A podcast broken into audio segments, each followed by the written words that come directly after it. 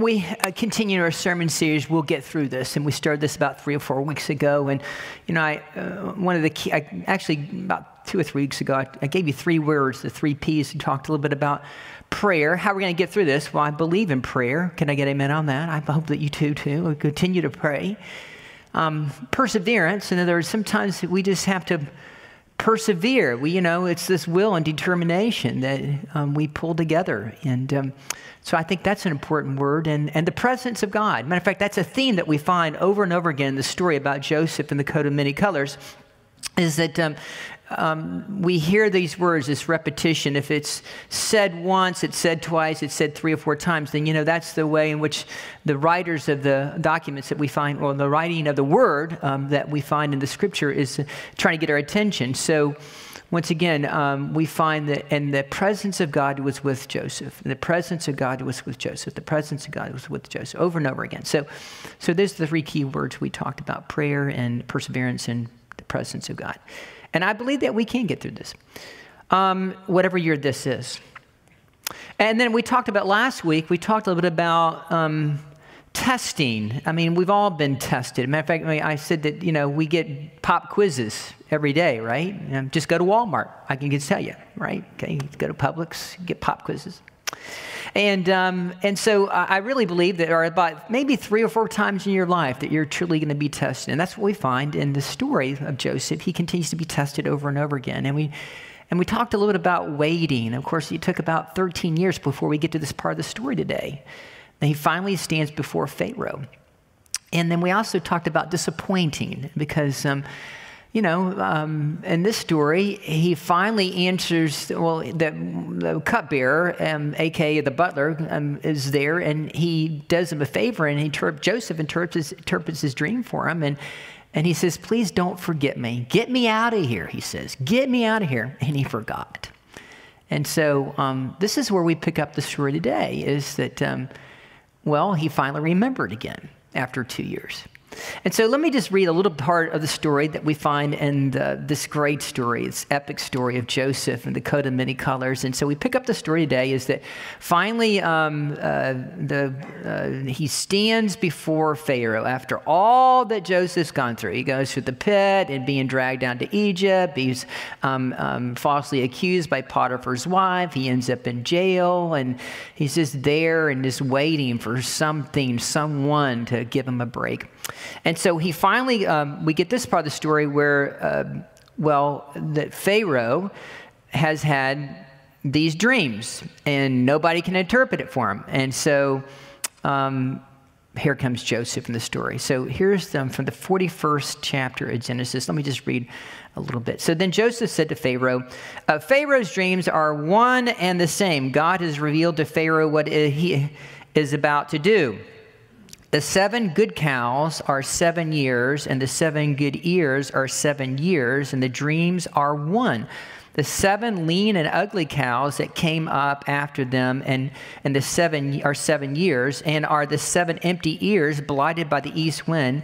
They too are seven years of famine. It is as I told you, Pharaoh. God has shown to Pharaoh what he is about to do. There will come seven years of great plenty throughout all the land of Egypt, and after them there will be a rise seven years of famine, and all the plenty will be forgotten in the land of Egypt. The famine will be will con- completely consume the land. The plenty will no longer be known in the land because of the famine that will follow it, for it will be very grievous. And the doubling of Pharaoh's dream means that the thing is fixed by God, and God will shortly bring it about. Now, therefore, let Pharaoh select a man who is discerning and wise and set him over the land of Egypt. Let Pharaoh proceed to appoint overseers over the land and take one fifth of the produce of the land of the Egypt during the seven plenteous years. Let them gather all the food of these good years that are coming and lay up grain under the authority of Pharaoh and for food of the cities, and let them keep it.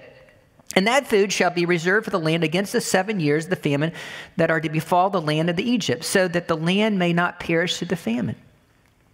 And the proposal was pleasing to Pharaoh and all his servants. And Pharaoh said to his servants, Can we find anyone else like this, one in whom is the Spirit of God? So Pharaoh said to Joseph, Since God has shown you all this, there is no one so discerning as wise as you. You shall be over my house, and all my people shall order themselves as you command. Only with regard to the throne will I be greater than you. This is the word of God for the people of God. Thanks be to God. Amen and amen. What a great story. So, um, Lucado talks about this um, little contraption, this little toy in his in his uh, book, and I thought it was just brilliant. I never had, I never would have thought of this, but I thought it was really clever. Something we give him credit. And he talks about, well, here's a picture of one. I had one when I was a kid. It's called a bounce back bozo. Remember one of those? I mean, maybe you bought one of your kids one of those. I remember, fact, I remember my mom and dad gave me one for Easter one year, and I was so thrilled about that. And man, let me tell you something. You could pound that thing and pound that thing and pound that thing, and it would always keep bouncing back.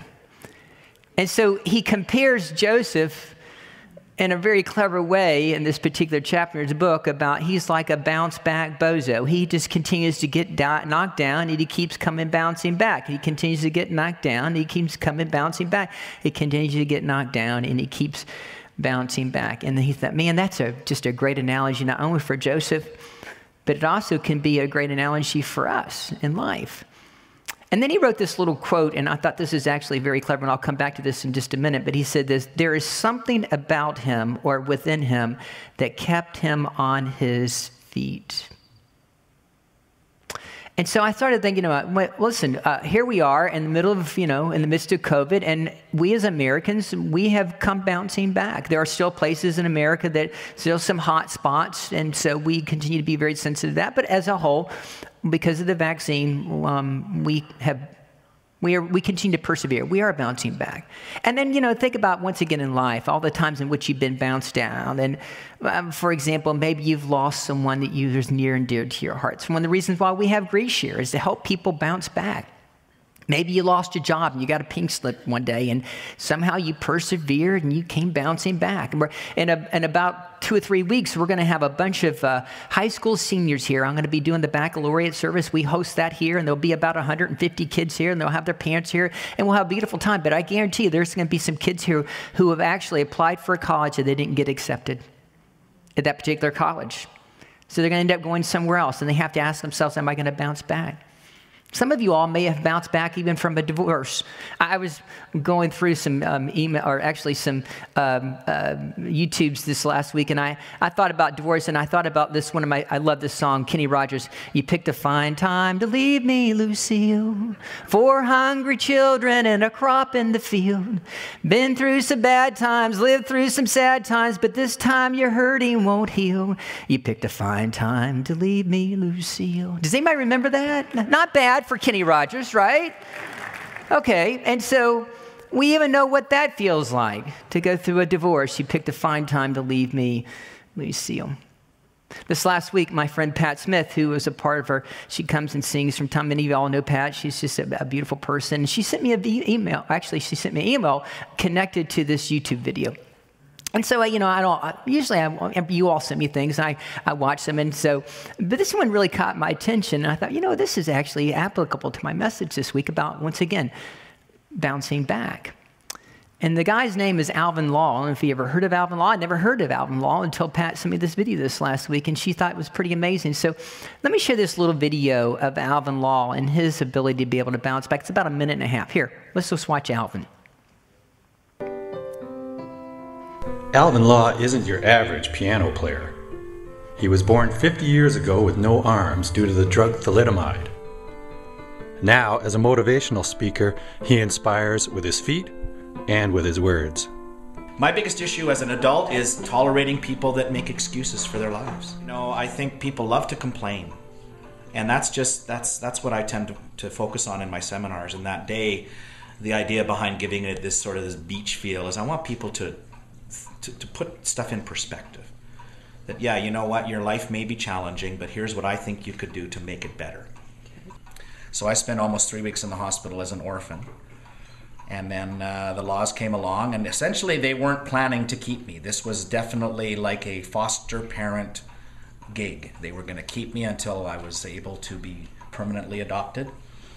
But the fact of the matter was, nobody came to the plate. But they also, as my mom put it, I kind of grew on them. And I think the most amazing part of the story, if I can editorialize, is not that I overcame having no arms, that I overcame the 60s. People with disabilities were not seen like they are today. Doctors basically said to my parents, just look after them and keep them happy. My laws are not unlike habits. They are the things that I believe ultimately change the circumstances of my reality. So the five laws, which I also was attempting to be clever with, spell my name. So they are A L V I N, and they are attitude, learning, valuing your life and spirit, imagination, and never giving up. Now that guy bounced back. Isn't that an amazing story? And, and you know, here's into, I, I, love, and I wrote these once again. I don't know if he, he said them quickly, but the Alvin's laws, Alvin, A L V I N attitude, learning, valuing your life and your spirit, imagination, and never giving up. Now, I watched a couple. Matter of fact, you can Google Alvin, and you know he's a motivational speaker, and um, and I, I, watched one of the videos. It was not this particular one, but he did quote. The, let me said this, and I thought was quotable. He says, "You know what? I thank God every day that He made me like this." Pretty amazing. Not only could he play the piano, not only could he play the drums, he also could play the trombone as well. That's really cool to watch him do that. Bouncing back. And so this story today that we have is, um, I, I, I, like Lucado's quote. He says, you know what, we referring to Joseph, bouncing back. Uh, the guy was a walking pinata, the angry jealousy of his brothers that sold him into slavery, the, bellow, the below the belt deceit by Potiphar's wife that landed him in prison, the butler's broken promises that kept him in prison. Joseph staggered but recovered. But God's strength, he pulled himself to his feet and stood stronger than ever in Pharaoh's court. Joseph bouncing back. So finally, we find this part of the story. You know, he's gone from a pit to the prison to finally he ends up, well, and before Pharaoh. And, you know, I, I thought this is kind of interesting. You, wouldn't you love to have been a fly on the wall that day? I mean, once again, they hosed Joseph off. They shaved his head. They put a new robe on him, put some shoes on him. As I mentioned, they gave him some Old Spice deodorant and cleaned him all up, right? Stood before Pharaoh. And, uh, and so, you know, what's interesting about Pharaoh, when, you know, Pharaoh's not happy. He's not a happy camper. And by the way, when Pharaoh ain't happy, ain't nobody happy. And he's not happy because he's had these dreams and he didn't know how to interpret. No one, and he's gone to his chief officials and they have no clue what these dreams are. Seven fat cows being devoured by five, seven lean cows, these stalks of grain being devoured, by the healthy ones being devoured by the withered ones. They have no clue what it's all about. And so there he finally stands before, Joseph stands before Pharaoh. And, and what's interesting about this part of the story, because Pharaoh is perplexed, he, you know, before Joseph gets there, you know, the, the butler or the AKA, the, the white uh, um, cupbearer says, Hey, you know what? I know a guy. His name is Joseph. I remember that guy. Now, listen, here's an interesting thing, and once in perspective. Uh, you know, um, the other day, my wife and I was like, last, it was about two or three weeks ago, it was Friday night.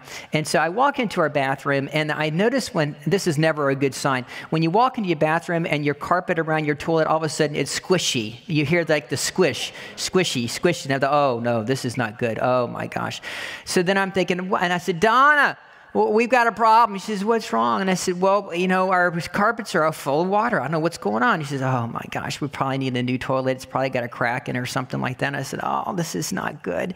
And of course, it's Friday, and then you have to call a plumber on the. Good luck at it, finding a plumber on the plumber on the weekend. And so, um, so we found. I found a guy. Um, I know a guy. His name is Mike Scott, the plumber. There are a lot of Mike Scotts running around here. He's got a whole fleet of Mike Scotts. He just keeps replicating himself. So we called Mike. And of fact, we had gone. What's interesting is I went to one bathroom, then later on, about a few minutes later, I went to my other bathroom and I had, once again, I walk in the, and the carpet's all squishy in there too. Oh, no, this is even getting worse, right? I have two toilets overflow. And here's the interesting thing the toilets were not cracked. There was nothing wrong with the toilets. I'll tell you what was wrong. It's called a backed up septic tank that was stinking to high heaven.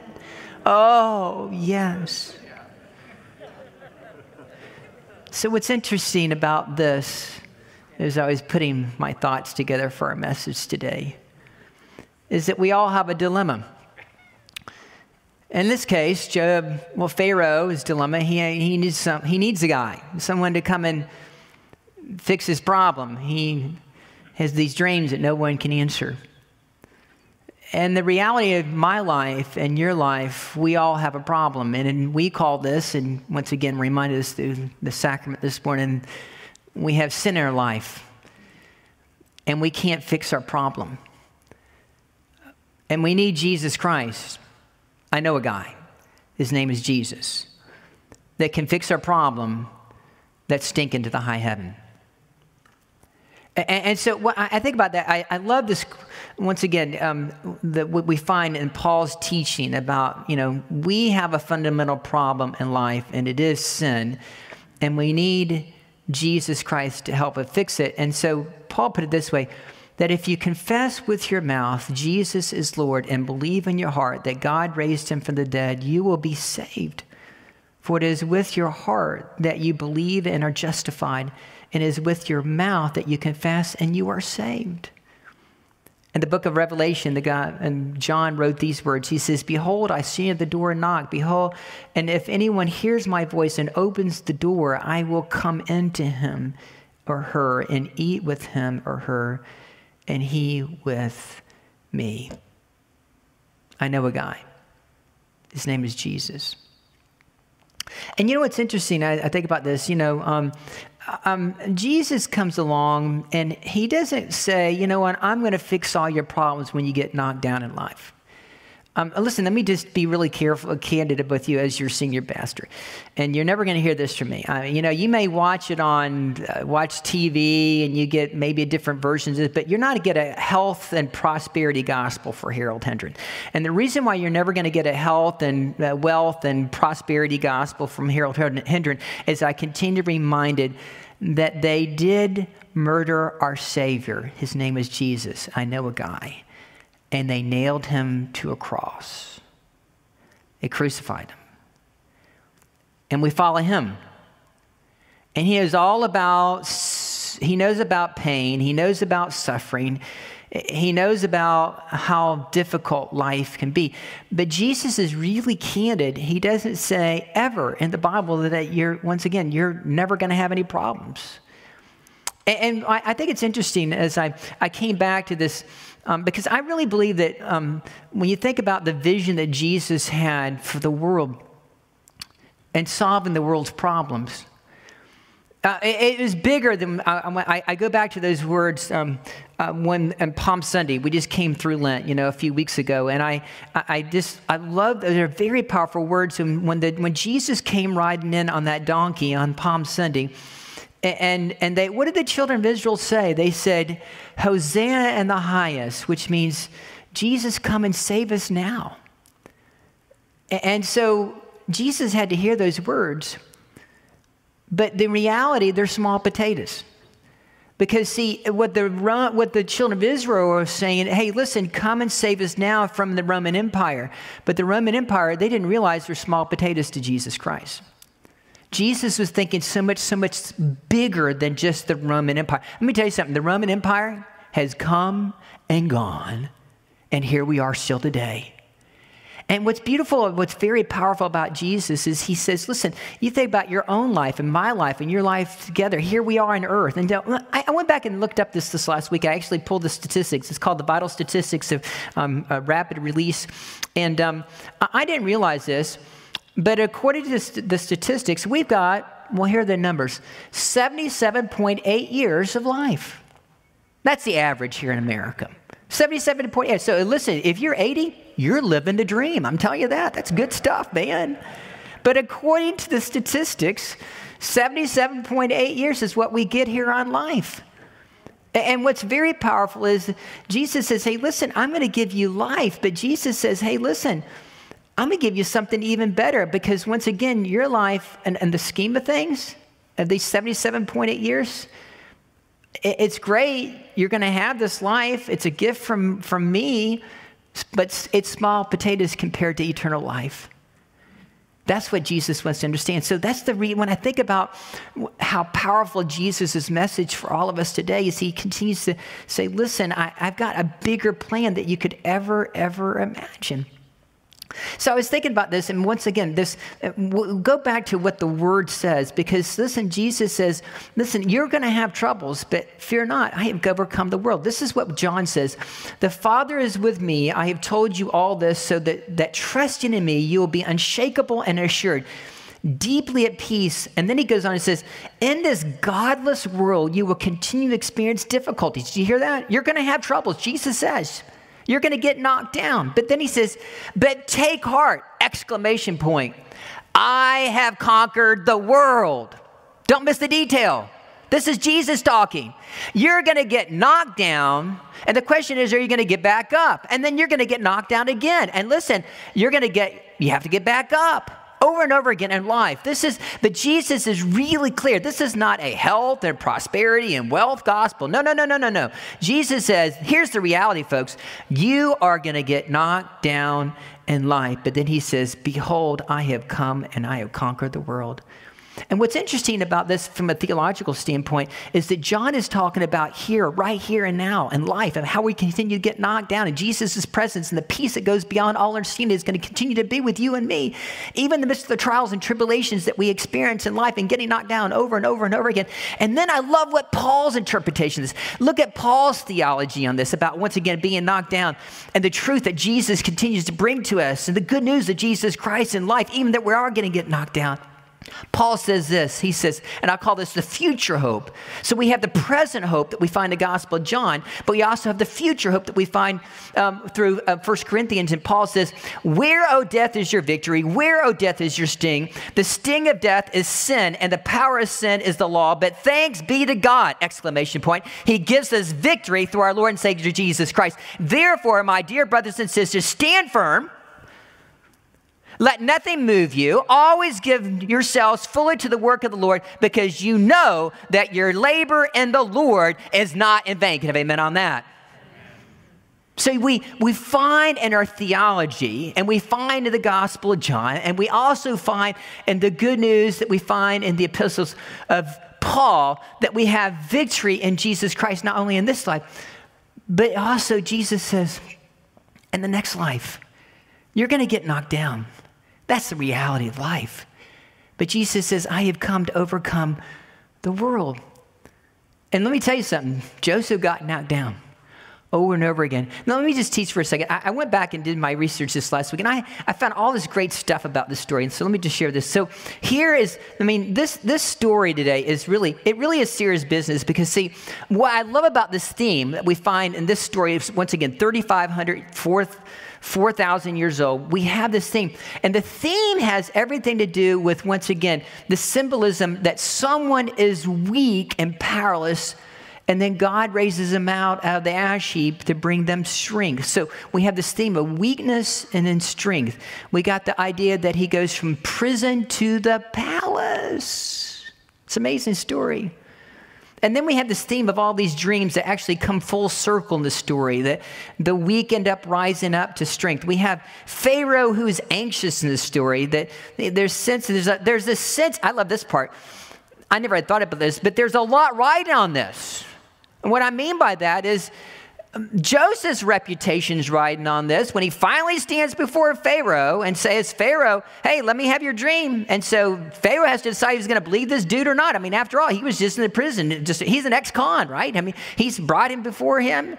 And so what we find there is, and there's a lot reputation. I mean, Joseph's reputation, but here, but once again, what do we find? We find that Joseph gives all the credit right out of the bat. First words out of his mouth. He gives the credit to God who ultimately is behind interpreting the dream. So guess what? In this story, not only is Joseph's reputation online, but God's reputation is online in front of Pharaoh.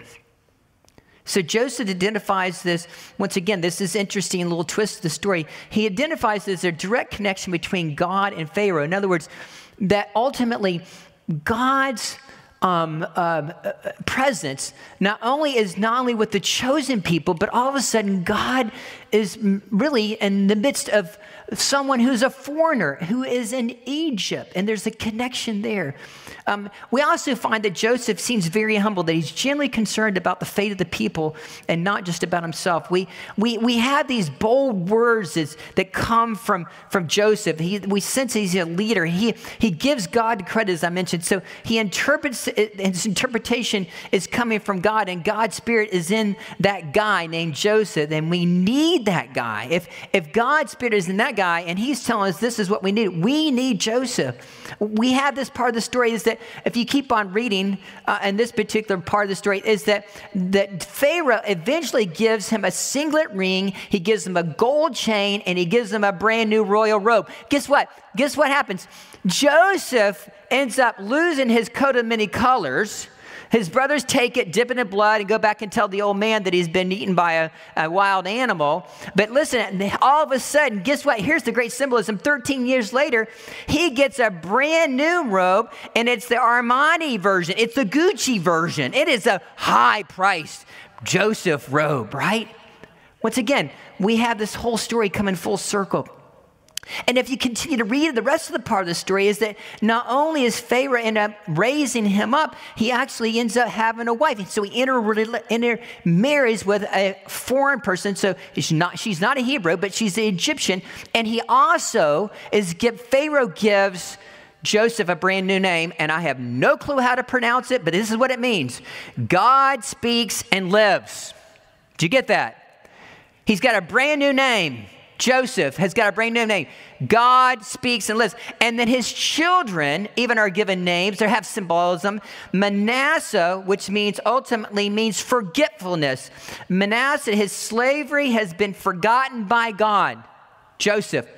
And his other offspring is a guy named, whose son's name is Ephraim. And Joseph was prospered in the land where he has experienced great hardship. And his name means fruitfulness. So you've got one son whose name is, means forgetfulness, and the other son's name is, means fruitfulness. Now you know the details.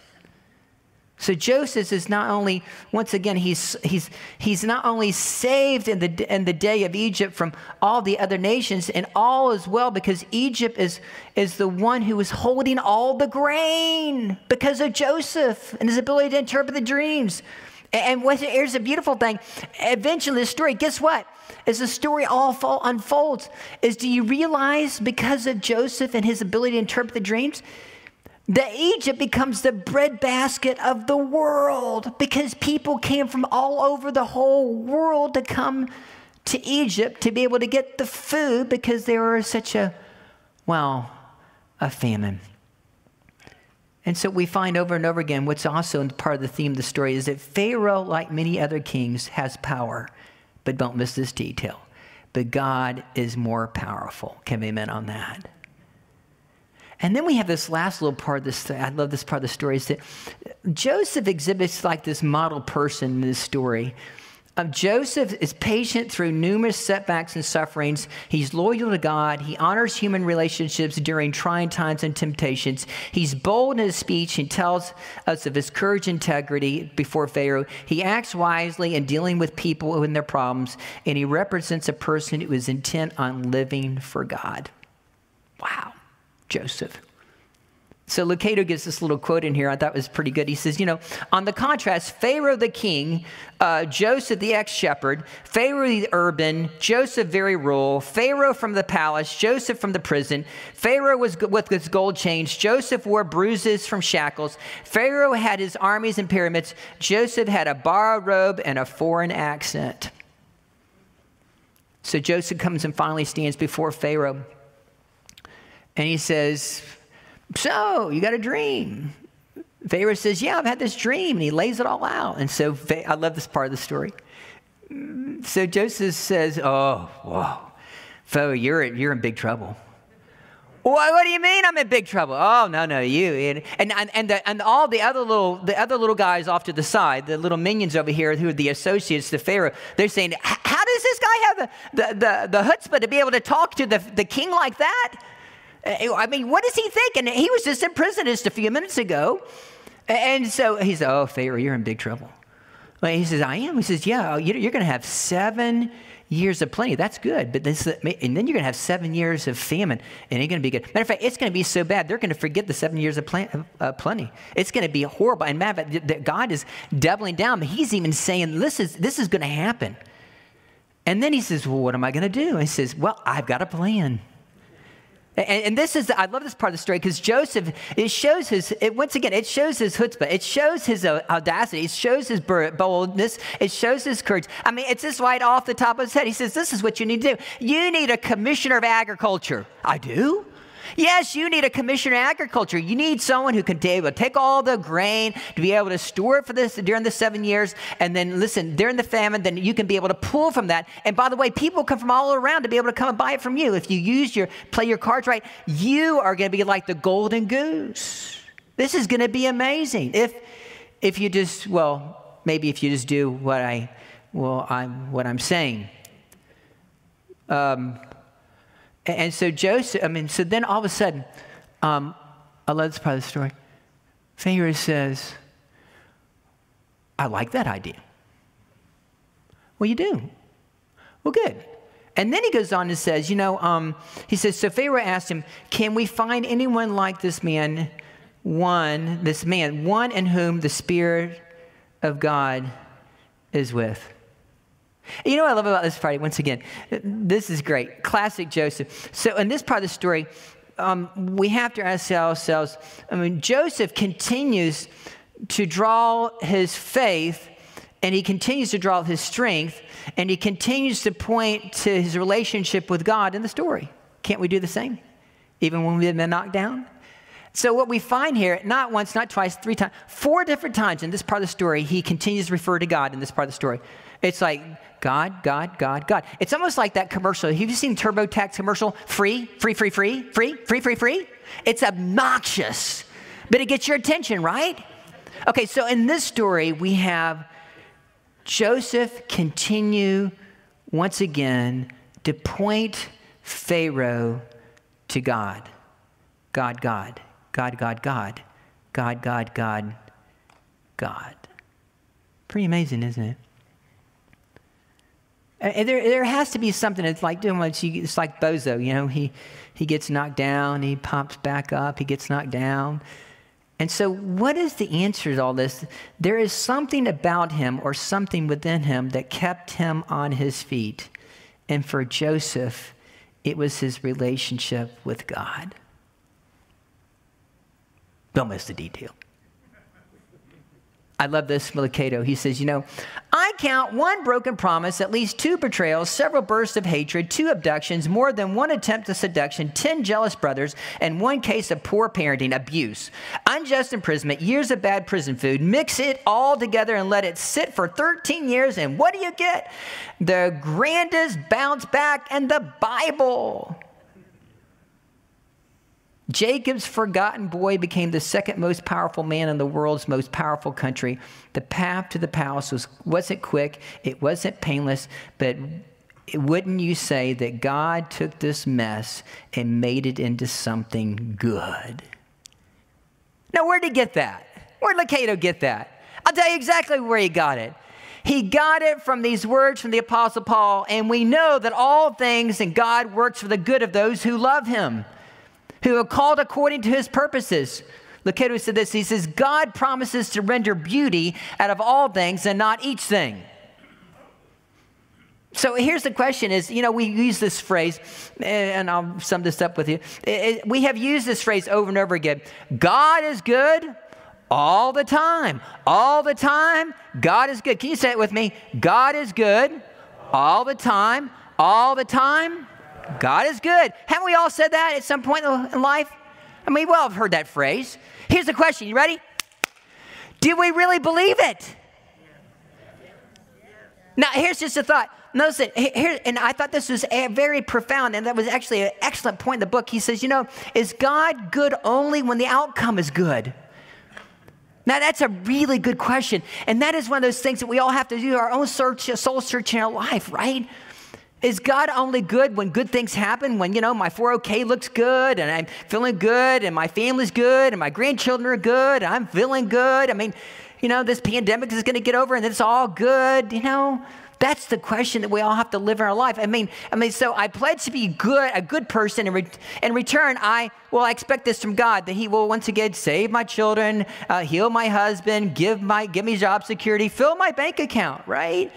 And so we all once again look at this story I, Lucado did mention this, and I thought it was a pretty powerful part of the story. He says, you know, his grand, his daughter, when she was little bitty, had fallen into a pool, and one of the little neighborhood kids came over and says, "Hey, Jenna's in the pool," and they ran out to the pool, and they got Jenna out, and she was coughing up uh, water, and they did the CPR thing, and they resuscitated. She's only like three or four years old, and they were at a friend's house, and on their way home, was driving, and he says, "You know, God is so good," and then he asked the question. But is God good only when the outcome is good? Wow. And so, what we find here in the scriptures is that, once again, the promise that we find in the Word of God is that God can take even all things and still work them for the good. I, I, love this. He uses this analogy real quick. He talks about coffee. He says, listen, are, are, is the bag that holds the coffee beans just good? Or are the coffee beans good? Yes. Well, okay. Well, are, are, are, is the hot water that you boil the coffee beans in when it's all ground up? Uh, well, yeah, they're good. Is the creamer good? Yes. Is the sugar good? Yes. Is it, when you put it all together, but individually, they're not really all that good. I mean, raw coffee beans are not really all that taste that great. But if you, if you heat them and you grind them up and you put the sugar in it and the cream in it, and then you take it and put it all together, and all of a sudden you got something that's actually really good.